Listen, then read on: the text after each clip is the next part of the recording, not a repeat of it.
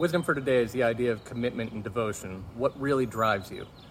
Because for too many of us Christians, our relationship with God is limited to like an hour or two on a Sunday morning. And he's got a lot more to offer than that. And so he deserves for us to give him a lot more than that. And the things that are driving you, what are you pursuing in life? And if you're really pursuing him, then he blesses that. He responds. And you know, there's so many things that it's hard to quantify and even say how it works, but it just does.